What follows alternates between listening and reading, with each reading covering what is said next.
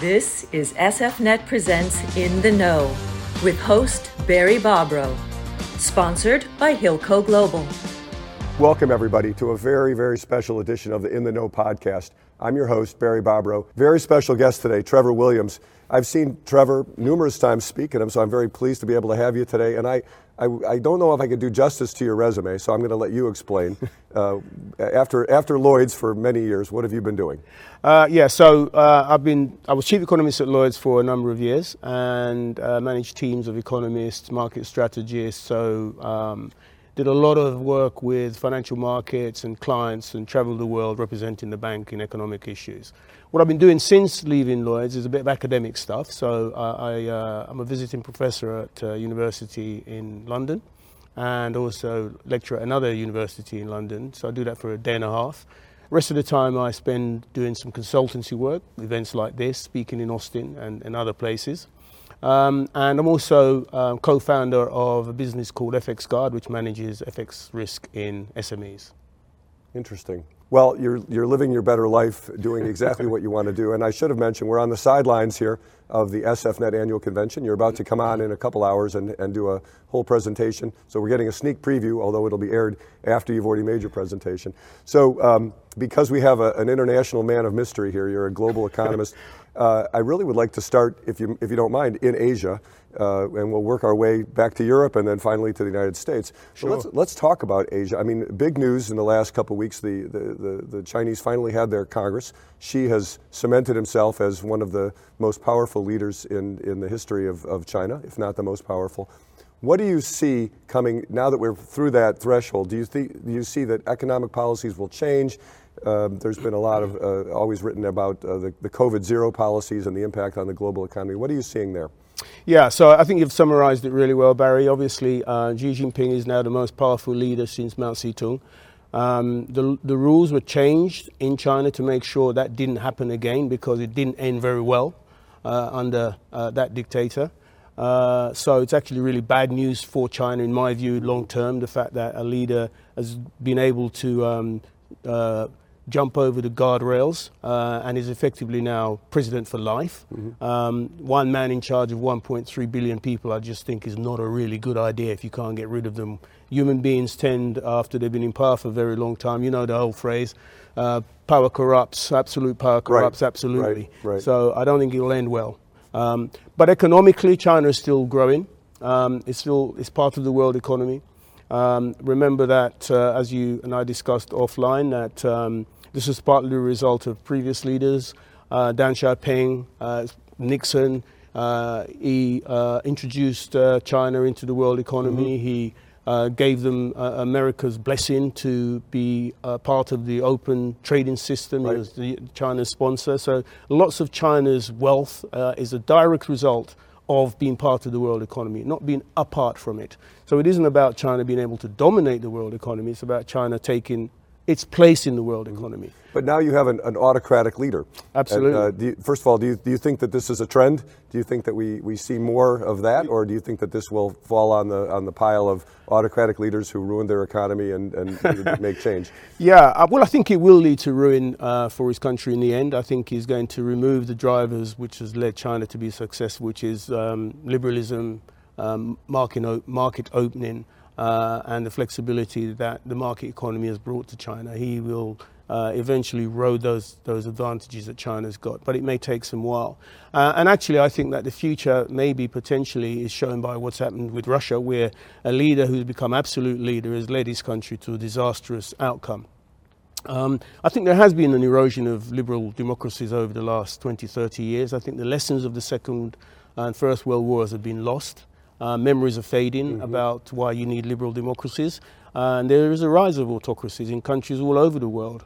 Um, and I think that um, he's not alone in that trend. And as I said, it's partly because the lessons of why you need liberal democracies have been lost. People have become used to just the way things are, thinking that it just happened uh, without mm-hmm. all of the struggles which led to the global institutions that were set up to prevent war, to prevent strife, to, to raise living standards. Um, so I think that we're, we're so at risk you, of your forecast is that the, the policies being pursued in China in the short term and maybe in the longer term will, will result in a, in, a, in a different trajectory for the Chinese economy. Yeah, I think it'll, it'll, it'll lead to a less successful China in the long term. Uh, I think short term, the advantages that they've got have been uh, the world's manufacturing center, mm-hmm. the hub of so many key um, technologies and uh, key market for uh, the goods that many countries are exporting to them and make there as mm-hmm. well, by the way, mm-hmm. and export more cheaply to their own economies, making their own populations better off because they're getting goods cheaper, which means that they have more spending power. Uh, to purchase goods locally. Right. So everybody benefits from globalization, and, and, and that's and the, the, point. The substitution, the, the ability to move out of that is, is it takes time, right? It, it's, it yeah, so they've got these built-in um, advantages that he can he can erode over time, but it will take time mm-hmm. for it to become evident. So uh, you mentioned his, his, zero COVID policy, for example. The Sinovacs, you know, unproven, no independent research has said how effective it is, which may be why they are still um, showing mm-hmm. as many outbreaks as they, as they are. Uh, on the other hand, you know, people are voting with their feet in China, aren't they? If, if, if they feel that there's been an outbreak, people tend to flee the factories mm-hmm. that they're in, for example, leave the areas that they're in to get away from the lockdowns. And the lockdowns are damaging not just China, but they damage the world economy right. because it's right. interrupting uh, the recovery cycle and disrupting supply chains, which are, which are so important at the moment. Well, I, I think there was some optimism that once he got through the Congress and got the, the, the third term, that he would then uh, move to uh, change the, the COVID policies because of the economic impact. Do you think that that happens anytime soon? Well, I think the problem with, with being a, a dictator or, or, at least, you know, a ruler for life is that you can't show signs of weakness because your internal opponents will take it maybe as a sign that you're losing your grip. So I, I think that they always struggle to change policies, right? You know, that, that's, the, that's the inflexibility in those kind of systems. So I think he will reluctantly move to it when he chooses the time. Mm-hmm uh, that he feels will show that he's doing something which is his decision, uh, not someone else's decision. Uh, and I don't know when that will be, yeah. but, but clearly um, lockdowns are just damaging both China's economy and disrupting and everybody else's every, well. everyone yeah. else as yeah. well that's involved in trade with China. Okay, so let's from that hotspot, let's move uh, towards Europe. Let's talk about let's talk about the war uh, and uh, and the impact that it's having. And I guess from an you're the economist. I mean, let's talk about energy and the impact that that's having yeah. on the European economies. Yeah. So look, let's be clear about one thing. It's a war in Ukraine. So the war is taking place in Europe, mm-hmm. sure, but it isn't war across Europe. Um, it's a it's a war between uh, nuclear armed power, mm-hmm. Uh, largest landmass in Europe, against the second one, the second largest land, landmass in Europe. Um, one is a big producer of energy, the other is a big producer of commodities which, and fertilizers, which also goes around the world. Uh, and so it's led to huge global implications. Um, and it's, it's, it's, pushed up um, food prices and energy prices, and it's given the world an inflation surge. Um, and to that extent, of course, it's weakened growth. The nearer you are to it, the more you, dependent you are on uh, the energy mm-hmm. and the foodstuffs that are produced by Ukraine um, then the more you're impacted by, by so, it. So a lot of a lot of focus on w- was Europe able to fill its energy uh, reserves for the winter? Will it will it be too cold? Will it yeah. cause uh, yeah. blackouts and, and, and a cut in industrial production? What's your yeah? Your forecast? I mean, and those are great questions, Brad. So first of all, I'd say that um, obviously the big inflation surges damage recoveries uh, and probably lead to re- recession in some countries um, because they've not only seen the high prices, which is eroding incomes and pushing spending power lower, but it's also necessitated higher interest rates and a tighter um, monetary policy stance, which will also weaken uh, activity and raise borrowing costs and you know, create problems across some sectors like housing, for example, um, and retailers and holidays and all of those things are going to be hit by this. So economies are going to weaken in Europe and some will be in recession. Germany is likely to be in recession, Italy in recession, UK in recession. Um, so we face recession because of, of that uh, crisis and the effects of dealing with the crisis.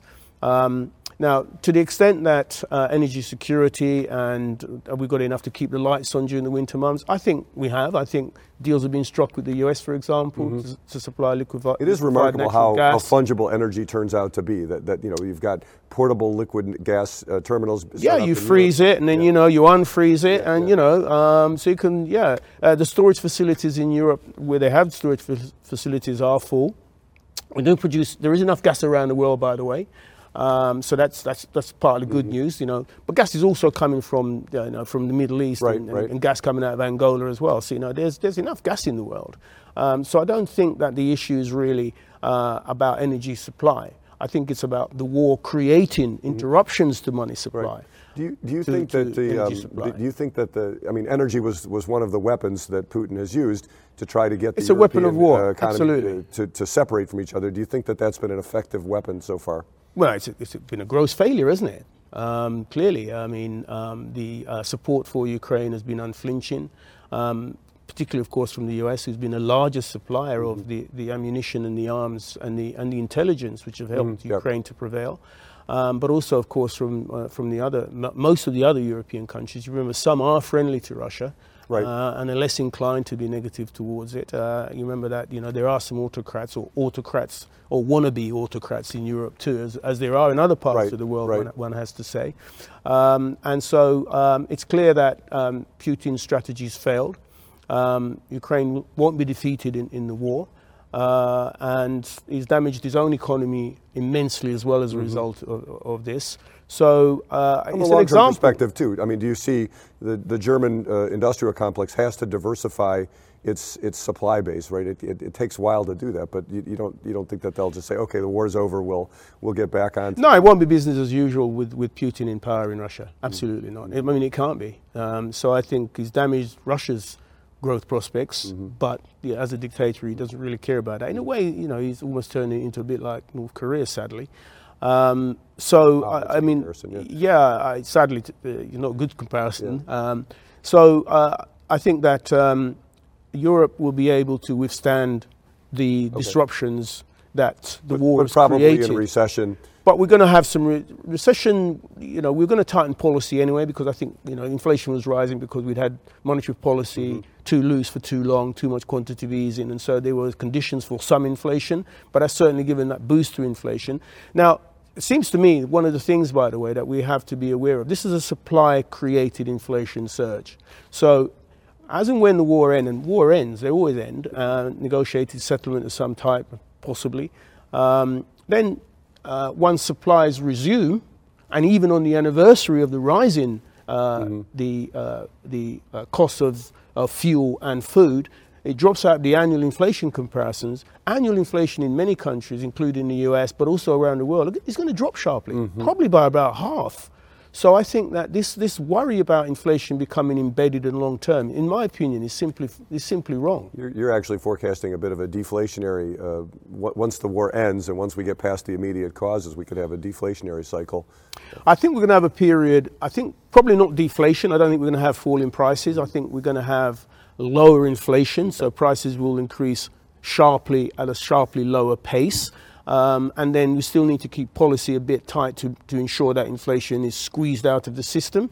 So I don't think we're going to get immediate cuts in interest rates in the second half of next year, but I think that the policy debates and discussion will shift dramatically around about uh, Q2 or uh, Q3 of 2023. Do you, do you have a, a, feeling for how deep the recession will, I mean, really from a European perspective, how deep yeah. of a recession are we talking about?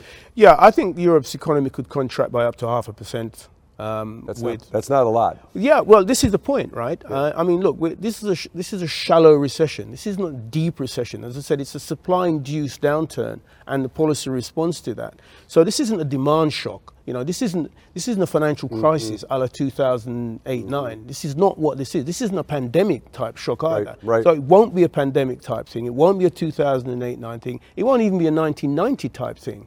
Uh, so I, I, do think that we're going to have uh, a shallow recession in, in, in, in most countries, mm-hmm. but there'll be a couple of countries where it could be a bit deeper than. Mm-hmm. I think it'll be a bit deeper in Italy, for example, mm-hmm. and it might be uh, a bit deeper than that in, in, in, the UK as well. We could, you know. Yeah, before we get to the US, let's, let's go to the UK and, you know, give us, you know, you had uh, three prime ministers in less than a month. uh, I guess you know Rishi Sunak is is now now uh, firmly seated. It seems like we're not going to have a fourth. Uh, anytime soon. But what, what's the uh, what's your take on the is the political system before we get to the economics? Is the political system functioning or not functioning? It's functioning beautifully, yeah. right? You know, the leader of the uh, party with the most seats in Parliament becomes prime minister. So the Conservative Party, which has the most seats uh, in the UK Parliament mm-hmm. after an election uh, in 2019 she elected Boris Johnson. Mm-hmm. Um, you know, he got ousted mm-hmm. uh, by his party, mm-hmm. so he's no longer leader of the party, so he can't be prime minister. Replaced by one person who then got ousted, I don't 38, 39 days later. The, and then, the, you know, we've got a new one. Very long. Yeah, 38, so shortest what was the ever. mistake uh, that she made that led to a, such a quick turn? Too much too soon. She shocked markets with um, trying to um, uh, kickstart the economy mm-hmm. by cutting taxes um, without showing how she was going to but fund she did those what she tax said cuts. she was going to do. But she did what she said she was going to do, right? You know, she got voted in by the um, Conservative Party membership. Mm-hmm. She wasn't voted in by the MPs. There's two stages to the way ah. the Conservative Party elects its leader. Uh, on one hand, they've got to have enough support from MPs to make it to a short list, and then that short list of uh, two is then uh, given to the party membership mm-hmm. of the mm-hmm. Conservative Party, and then they choose of those two who they want to become party leader. So Sunak actually had the support of most of the MPs, more mm-hmm. support from MPs than Liz Truss, but she had most support from the party membership. Mm-hmm. So she became PM. So was it a, was it a bad read on the impact of the economic policy? Because that's how she got in. She said what she was no, going she, to do. She, well, you blame the blame the party membership of the Conservative okay. Party. 167,000 people in a population yeah. of sixty-seven so, million. so now Rishi Sunak comes in. And uh, immediately uh, you have a, a, a, dire- change in trajectory, a change in direction of interest rates uh, uh in, in the UK. And so, is are, are, we in a better place, or does he have a huge? Well, I mean, look, I think the central bank was was raising interest rates anyway, and um, I think that uh, Liz Truss's mistake was to surprise the markets with what she and her chancellor did. Um, she did do what she said she was going to do, but she actually did more than that. So mm-hmm. it wasn't, you know, 100 billion, 150 billion on an energy price cap, which was which didn't have a limit to it, mm-hmm. didn't have an upside to it, didn't have an end date to it, effectively uh, and then announcing surprise tax cuts to the markets as mm-hmm. well. That that they weren't happy with that. So I Didn't think go well. it was strategic mistakes as well as mistakes with with. Uh, with, with, with the policies that mm-hmm. were being pushed so soon. Um, look, on the one hand, the UK has been caught in a slow growth trap, and she wanted to change that um, by galvanizing growth. So the aim was laudable, mm-hmm. the execution was lamentable. So, I mean, I think that's, that's the way to, to, to think about it. Um, now, Sunak has come in and he's um, pleased the markets by uh, the new Chancellor, Jeremy Hunt, has, has, uh, has obviously um, rescinded right. most, if not all, not all, by the way, mm-hmm. but the vast majority of the tax changes that Liz Truss made. Um, she's kept bankers' bonuses or, or, Jeremy Hunt's kept bankers by. So bankers should be happy, Don't you know, in London, yeah. right? Yeah, yeah. Uh, foreign bankers who work there, you know, no cap on, on bonuses there. Um, so, so they've all been undone. The, mm. the energy policy has been changed. It's time limited. Um, so, so bottom line is the UK heading for it's in recession. Yeah, we've, we've shrunk by about a quarter of a point in the last week. We're, gonna, we're probably going to have one anyway mm-hmm. um, because we're tightening monetary policy.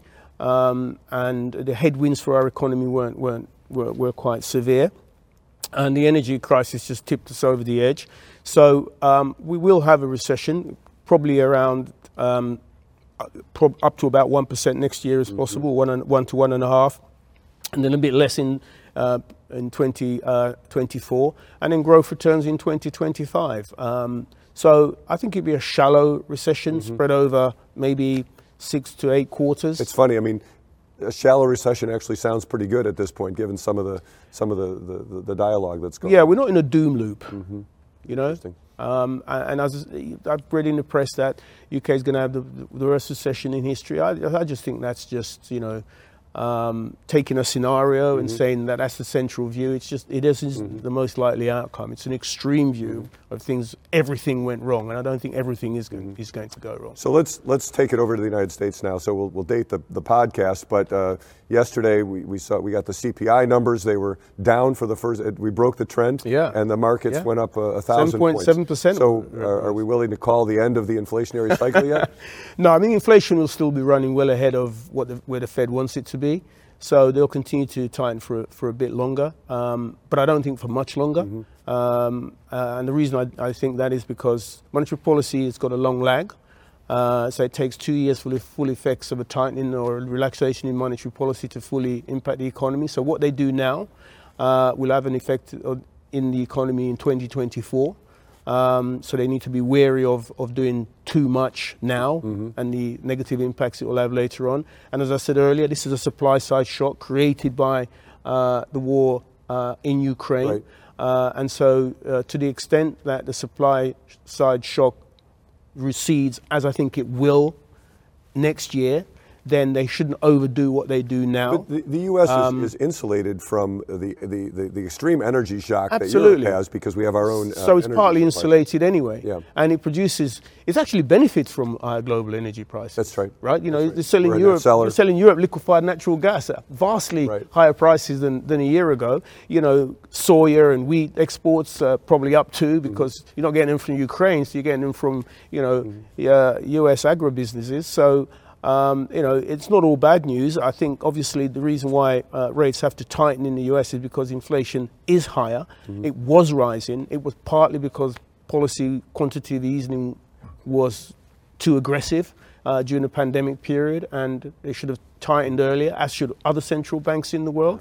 But you know, hindsight's a wonderful thing, uh, and if only I could use it to forecast, Mm-hmm. Yeah. I'd get it right all yeah, the exactly. time. You'd be- but but what, what seems so makes it so challenging to forecast here is that we're, we're talking about recession or potential recession in the United States with with historic low unemployment, and so you know how, how do you how do you reconcile those two things? Yeah, I mean, this is one of the interesting things that are going on in the world. So, what we've been talking about really so far is some cyclical trends. Apart from we're talking about dictators and how long they may go on for, there's, we talked about some structural things in the rise of autocracies and so forth. but I think that the, the macroeconomics we've talked about, the higher inflation as a result of QE, higher inflation as a result of uh, the war in Ukraine and the pushing up of feud, those are, those are cyclical things. They'll, they'll, they'll, they'll begin to reconcile themselves over the coming 18 months. And, and I think inflation will come off and monetary policy would have been past its peak in that period.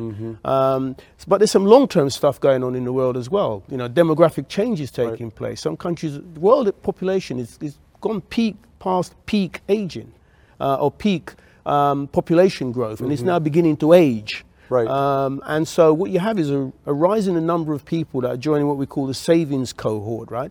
Um, and so that's on the one hand, um, which we'll, we'll, we'll talk maybe a, a bit Yeah. about in a minute. But to the point about um, the numbers of people that an economy has, some countries are short of workers because their population is aging and their economy is growing Mm-hmm. fast enough to use up all of the talents that they have within. uh, would be a good example. Great Uh, example, yeah. fastest aging economy, Germany aging Mm-hmm. fast, many Eastern European countries aging fast, including Hungary, for example, which right. is the most anti-foreigner country that you've got in Europe, um, which is a paradox when they, they, they're going to need people and so they're going to have to accept, does their economy shrink or, or do they change some Well, that's what I'm trying to go. I mean, right? do, do we ha- we have a chronic labor shortage in the United States? Yeah, and- and that's that's at odds with the with the migration policy, Mm-hmm. right? So something will have to give at some point, you know. And the politics, I, I presume, will have to give. up. you you accept lower growth and higher pay, but um, and the two to one ratio that there is between jobs and and and uh, people looking for jobs that there is in the U.S. Right, it's a great great example of Mm-hmm. It this. seems right? unsustainable.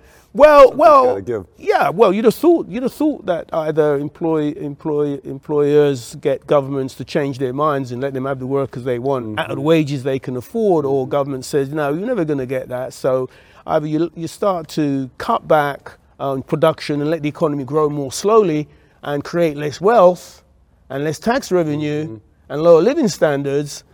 You know, would a government really? I mean, which government can stay in power when they're, they're not they're not helping living standards to rise? They're lowering it. A government that, that, for all good and valid reasons, can't formulate an immigration policy. Well, yeah. I mean, so the U.S. needs people. Um, it's not the only one, though. As I said, you know, lots of European countries need people too. So um, this is the interesting uh, dichotomy that we have at the moment, and the challenge that, that we have. Interesting. Uh, and, and so that is driving uh, the demand for labour, this, this aging population around many key economies in the world. Uh, and I think that's a good thing for workers. It means higher pay, but it also demands more training on skills um, and, and opportunities for people to uh, move up the value chain in terms of kind of, the kind of work that they do. Um, and also, as I said, because uh, it means that there's more savings around, there's actually more money available for investing in kind of new technology and meeting the challenge of climate change and so forth. So the, the aging population that we have around the world and more acute in some countries, mm-hmm. such as the ones you've mentioned, Barry, I think um, means some big structural change is coming, mm-hmm. even with the cyclical factors that we've discussed. Structural change to, to, to immigration policy, to productivity. You've got to become more productive. So mm-hmm. the only way, if you've got vacancies and you don't fill the vacancies, that means there's an opportunity foregone to become more productive, to build more output, to raise living standards. You've given that up. So to realize the growth opportunities that there are, you have to employ the people necessary to drive it. So to summarize, or invest in we've got- machinery and you're you're not. you're one of the most optimistic economic views Really? that, I, heard. absolutely. Yeah. Uh, maybe we should close on a, a on a positive uh, point, but it, I, I think you I think your point is that things are actually a lot better than what you might get out of the papers. Absolutely. So one of the things I've done is to, to take those those things that we've talked about, you know, openness of the global economy, pace of technological change, the opportunities that it, that it implies to grow productivity and do things smarter across agriculture, manufacturing, financial services, meeting the challenges of climate change, which offers opportunities themselves for profit growth for those who meet the challenges that we've got. Um, and you know, I've just said, look, what would GDP growth at world level be like over the next 10 years if we grew even less fast than we have in the previous 10 mm-hmm. years? So let's say we grow at 3% per annum or something until 2031. It means there's a 33 trillion increase in global GDP. Wow. Not 33 billion, 33 trillion. So, I mean, I don't think that we're, we're at the end of the expansion in global wealth. I, I think we're going to end on that point because I, I, I love ending on a positive note. But I, it's it's good to think about long-term trend. You know, get don't get lost in the in the in the day-to-day news. Think about the big the big picture. Absolutely. And we have enough Yeah. food to feed the world, and we have enough Yeah. energy to, to keep the Yeah. lights on everywhere. It's a question of how we Yeah. how we. Although one wit did say to me, oh, the long run's all very well, Trevor, but you know, it's all it's all short run cycles, isn't it? that's that's true so, too. so that's true too. Trevor, thanks so much for joining on So it's the a pleasure. uh, on the, the In the Know podcast, and uh, look forward to seeing you soon. Excellent. Thank you so much for your time.